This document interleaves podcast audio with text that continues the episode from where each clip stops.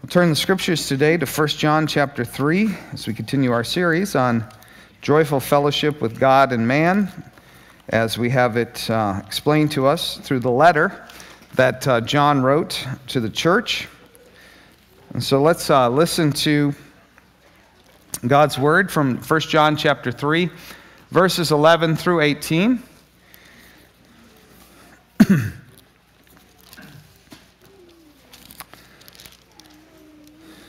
For this is the message you heard from the beginning. We should love one another. Do not be like Cain, who belonged to the evil one and murdered his brother. And why did he murder him? Because his own actions were evil and his brothers were righteous. Do not be surprised, my brothers and sisters, if the world hates you. We know that we have passed from death to life because we love each other. Anyone who does not love remains in death. Anyone who hates a brother or sister is a murderer, and you know that no murderer has eternal life residing in him. This is how we know what love is. Jesus Christ laid down his life for us, and we ought to lay down our lives for our brothers and sisters. If anyone has material possessions and sees a brother or sister in need, but has no pity on them, how can the love of God be in that person?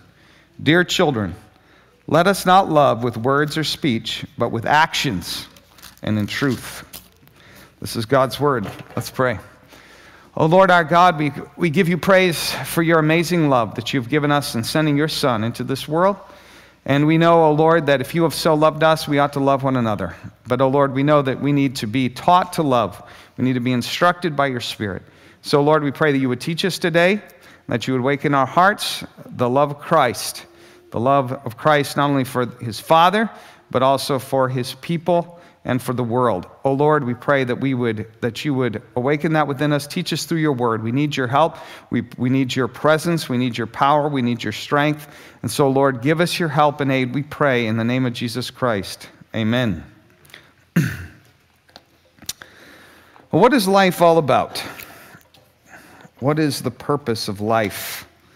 Well, we have a, a, good answer to that given in our shorter catechism of our, our Presbyterian church, the historic catechism of our church, which says, What is the chief end? What's the big goal of life? And it says it is to glorify God and to enjoy Him forever. So that's our first priority. It's always our first priority to love God, to serve Him, to seek to glorify Him, and to enjoy Him. But there's another priority that we have, but that's a second priority. It's the priority underneath that but it's a, it is a real and significant priority, and that is to love one another. And uh, that is, it, it's not the first thing, but it is an extremely important thing, and it's something that the, John emphasizes here. It's what Jesus had taught the two great commandments love the Lord our God with all our heart, mind, soul, and strength, and to love our neighbor as ourselves. And so, what does it mean to, to really love our neighbor, to love our brothers and sisters?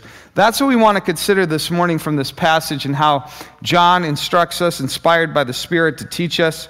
And I want you to see, um, see first why uh, love is so important. So, we'll see the importance of love, the opposite of love, and the practice of love as a way of reflecting on this important duty that is one of the main things that we are to do in this life. So let's consider first the importance of love as we have it here.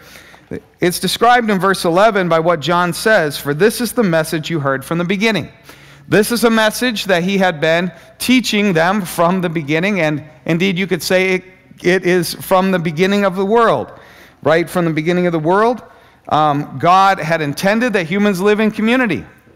The command to love our neighbor as ourselves is found explicitly stated actually in the book of Leviticus, chapter 19, verse 18. Uh, so the Old Testament, as Jesus said, is all about love love of God, love of our neighbor. And you can find it there. But God put it on our hearts.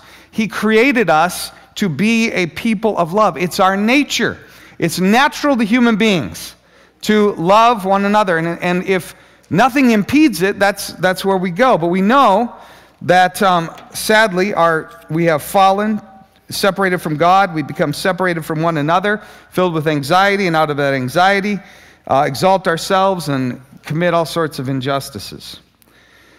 But that is the way of death. And that, that also shows us the second reason why love is so important because love is the way of life. Love is the way of life. It is not only, it has a priority in teaching, it is a way of life. it is, um, as John says in 1 John 3.18, we know that we have passed from death to life because we love our brothers.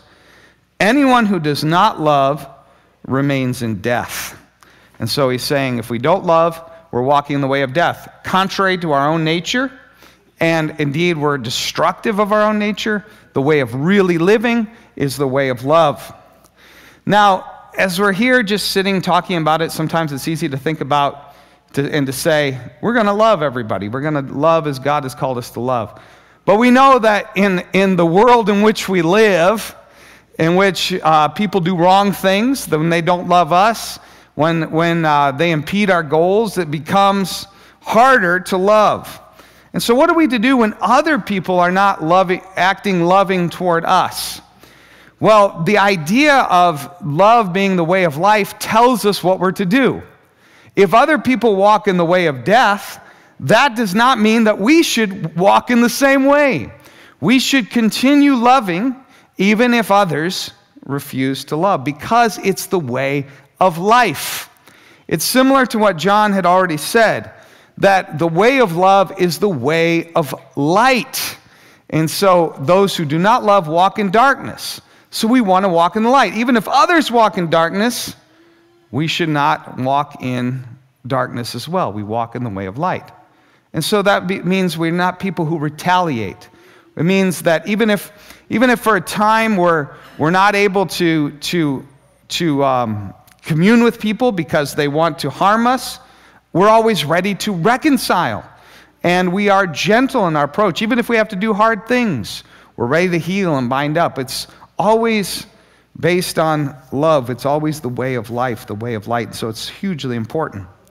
And then the third thing is the third thing that shows us the importance of love is that it is the way that Jesus lived. It is the example of Jesus. Listen to what John, how John describes it in 1 John 3.16. Uh, there's John 3.16 and then there's 1 John 3.16. And um, it's interesting, those two go really well together because it talks about the love of God for the world, what that means, but then what does that mean for us practically? Listen, this is how we know what love is. Jesus Christ laid down his life for us. And we ought to lay down our lives for our brothers and sisters. Jesus lived that way.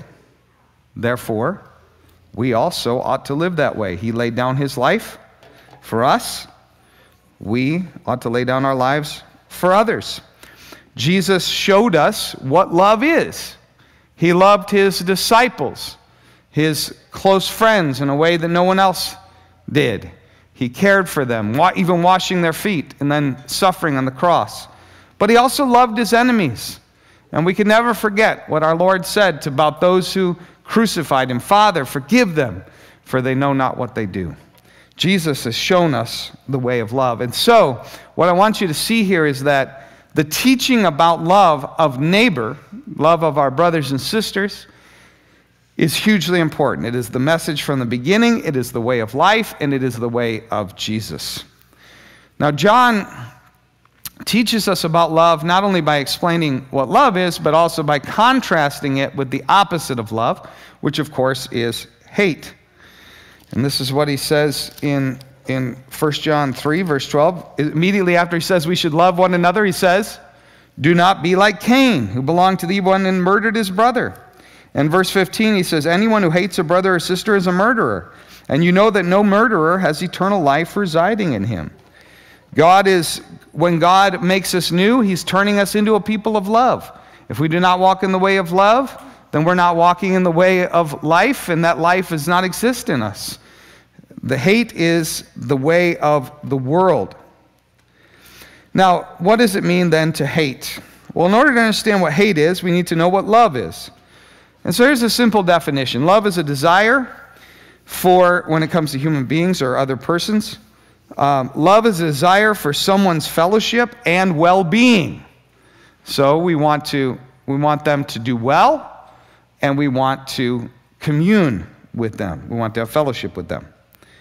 And this means that we want to connect with that person and we want their best. Now, obviously, we can't connect with everybody all the time, but that's where our heart is. And so um, we can't just say that we have a general love for people if we have no interest in them, have no desire to talk to them, have no uh, interest in their well being. It's something that's manifested in that sort of action, as we'll see here in a second.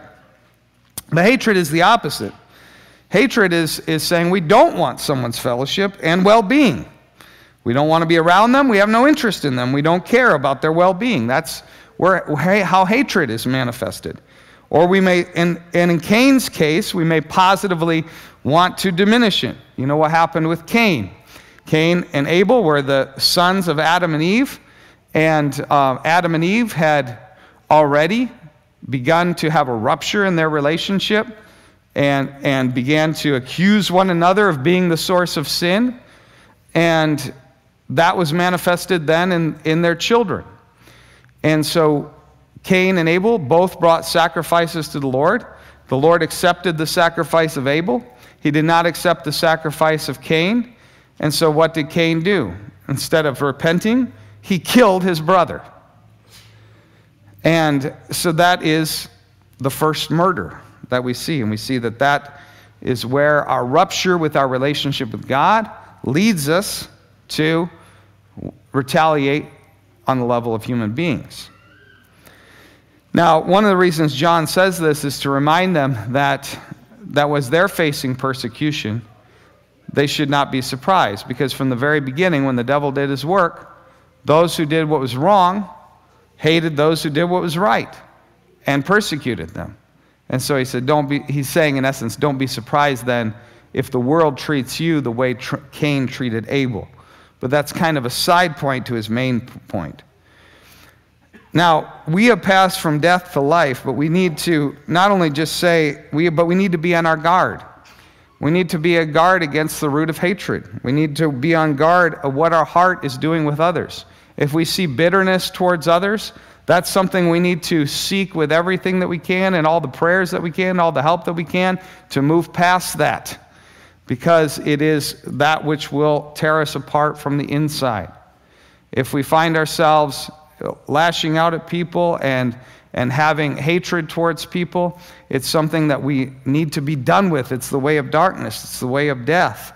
And so we need to pursue with all that we can the grace of God that would enable us to love one another. And what does that look like? Well, that's what we're going to see in our third point the practice of love. So let's look more closely at what that means to actually live in the way of love. Well, we know this, what it means to love, because we know what Jesus did. Jesus didn't just say that he loved his disciples, he showed it over and over again. He didn't just say that he loved the world, he served the world. He didn't just say that he loved the Father, he obeyed him. He laid down his life for his brothers and sisters. And that's how we should love. That's what he says. And we ought to lay down our lives for our brothers and sisters. And he goes on to say, then give a practical example in verse 17. If anyone has material possessions and sees a brother or sister in need, but has no pity on them, how can the love of God be in that person? So to say that you have a love for the Lord, but then to not care about people, means that, that you what you say is not true. Because the love of God changes us to give us compassion and pity on the people that we see around and desire to help them. Remember what I said about the definition of love it is a desire for communion with people and their well being. So if we truly love people, desire their well being, and we see them harmed or see them in danger or see them needing help, then love naturally moves us to want to help and serve other people. That's what it did for Jesus. He saw us in our sin, saw the wrath of God coming against us, and he laid down his life to be a propitiatory sacrifice for us so that we could be forgiven. So, for us, when we see the needs of people, we need to help them. That's what John is saying. Now, I think one of the things we, we can see immediately is that we might come in with a question here is well, we know there's all kinds of needs in the world. And we have probably a better knowledge of that than even John would have had it his, in his time because of the available of mass communication throughout the world. So, one of the things we got to think through is what does it mean for us to live as generous people in a world where you know there's seemingly infinite needs and we have only finite resources. So let me give you a few guidelines just to, to think about how we serve. So uh, first of all, we do have an obligation to do to care for our own. So you know the apostle Paul says, if anyone does not care for his own family, is worse than an unbeliever. As one author put it, it's the principle of his lamp still shines, is what an old principle. Basically, we should be generous, but we also need to have our lamp still shining. In other words, we have the basic things that we need in order to, to live reasonably well. So we've got to take care of ourselves, we've got to take care of others, and if we don't take care of ourselves and others, we won't have the resources to be able to give. But then, secondly, I want to encourage you, though, to trust God in giving and loving. As we, um, 2 Corinthians chapter 9, the Apostle Paul explains how giving works in the kingdom of God. And I just want to read a couple verses from that to remind you of this.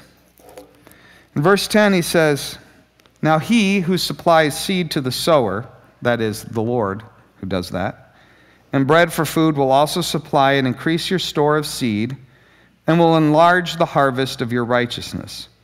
You will be enriched in every way so that you can be generous on every occasion, and through us, your generosity will result in thanksgiving to God.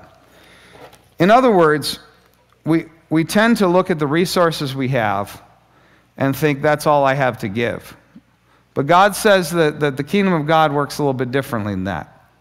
We give what we have, and as we give, the Lord keeps supplying us so that we can continue to give.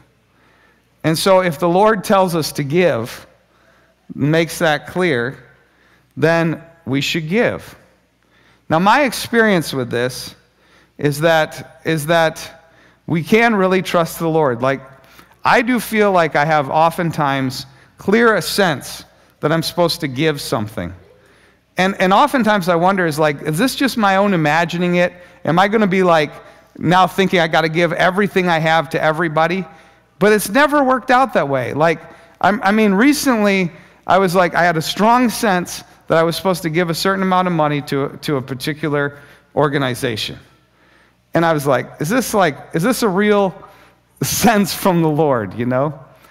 But, and so I was like, I kept thinking, like, is there something else going to come into my mind that I need to give to? And I kept thinking, and nothing did. And it was like, no, this is what you're supposed to do right now. You're not going to miss this money. It's, you're gonna, you can give it. It's going to be okay. And I'll take care of you. And so, sure enough, that I was like, there's no way around this, you know? So I don't know what your experience is with that. I'm just sharing kind of like how that's worked out. But my point is this that I found we can trust the Lord in giving. When we're led to give of our time, of our resources, the Lord will take care of us. And He's not gonna, he's not gonna work us to death. He's gonna, he'll say to the, what He said to the disciples. He'll say, Come over here and have a quiet rest for yourself. And even if a whole bunch of people come and He has to feed 5,000 of them, there'll be 12 baskets left over, one for each of the disciples. So trust the Lord as you seek to love and give. If you feel led to do that, if you feel read, led to reach out, I, I would say generally, like that is from the Lord. But then, third, err on the side of generosity. Now, I'm going to tell you a story from recent story from my life, not as a way of boasting at all, uh, saying I'm, I'm the greatest giver or anything, but to share with you what I learned from this. So, so I had I, a while back I bought an electric guitar. And I like, to, I like to play the guitar, but I mostly play the acoustic. And that thing had sat in my office for, for months. You know, I hadn't even picked it up. So we had all these students here this summer. And, uh, and we, um, one of them said he loves music and he had always wanted electric guitar. So, so I left the embassy, drove up to my office, and I brought that guitar and I said, you know, you can, you can use this this summer and I'll get it at the end. And he loved that thing. And he, he actually went to uh, the Huddleston's house and he was playing it for them. And I said, This guy loves that. And so it came to the end of the summer, and I actually had a little bit of struggle with this, but I thought, you know, I think I should just give this guitar to this guy. I mean, I'm, I'm not even using it. And so I decided to do it, even after a struggle. But here's the thing here's the thing I, I learned from that is that, um, first of all, I think it's, I, I, if I had kept that guitar, I probably still wouldn't be playing it. It's not, it really wouldn't have done me any good. But now I have the blessing of thinking of, of this guy over in Mongolia enjoying that guitar, which gives me way more pleasure than I would have had even if I had stayed and, and played that. So, my point is this to err on the side of generosity. Now, I want to say something about like our situation in the United States. Now, there's, there's a lot of places in the world where they do need like food and clothing. It's amazing, like uh, some, of the, some, some of the studies I've seen, and like just getting basic nutrition to, to, to children can make such an impact on society because it multiplies the, the brains and the minds that can work on the problems and then they begin to, to move forward. So, I mean, those are things we should think about. But in the US, I mean, basically, food, clothing, and shelter are not a significant problem. And even if they are, they're readily solvable. We have an abundance here, and we need to see that. We have an abundance. And there's, even if we lack a little, there's resources available, and that's good. But what I do see in, in the United States is, you know, it may not be that we, we find people who have absolutely, literally no clothes whatsoever, so they need clothes or they won't be clothed, or have no food whatsoever, no way of getting it, or they will not eat. But what I do see all around us is people who need love in a variety of other ways. They need community. They need people to take an interest in their lives. They need people to talk to them. They, need, they have the deep needs, emotional needs, and spiritual needs of, commu- of, of community that we can give to them. And now, that, that doesn't mean that we can give it to everybody. But my point is take those same principles and apply it to giving friendship. Not just to people who pay you back, but people who need it and who may not be able to pay you back, who may not, who may, you may not get as much out of that relationship as you do with other people. But it's reaching out to those whom Jesus would reach out to. It's trusting God and giving and loving with our emotional energy as well as our financial resources. It's erring on the side of generosity. And again, take care of yourself in that. You know, we need to do those things that enable us to have energy. Seeking the Lord, sleeping, it's a big one. Uh, you know, taking care of ourselves, but then give as the Lord leads you to give, but give in the way that is needed in the people around us. And there are a lot of needs a lot of needs for love and care around us. And what that means then is that love is not something that's just something we talk about, right? It's not just something that to preach about, it's something to be put into practice. That's what he says Dear children, let us not love with words or speech, but with actions and the truth. Can't be much clearer than that, right? So, in conclusion, let me just encourage you. You are a loving people. You care for each other. Uh, you care for those around you. It's always, it's always interesting to me when I find out sometimes about something that's going on in our congregation, like someone's struggling with someone. And then they're always like, well, these four people have already contacted me. so it's great. It's great. So that we care for one another. And that, and that spills out to the people around us. I know that that is that is going on. And so, so you're a loving people, and that, that love comes from the faith that you have in Christ. But as the Apostle Paul said to the Thessalonians, he said, I don't need to teach you about love, for you already know, but let it abound more and more. Don't just let it be kind of the thing we do accidentally. Be more and more deliberate about it. Think about it. Grow in, let your love grow in wisdom so that you're putting your emotional energy of love in the place places where it's going to have the greatest effect. let it grow within you. And really, what I, that's what the main thing I want you to take away from this sermon is to think about loving. You know, sometimes we talk about when people come to come to Christ and and want to follow Him, then we think about okay, now we need to read the Bible, pray, and go to church, which is true. But I think if we're if we're looking at the way the Bible talks about that, I think they'd add something else to that. We need to read the Bible, pray, and love. It's right up there with the key things that we're supposed to do.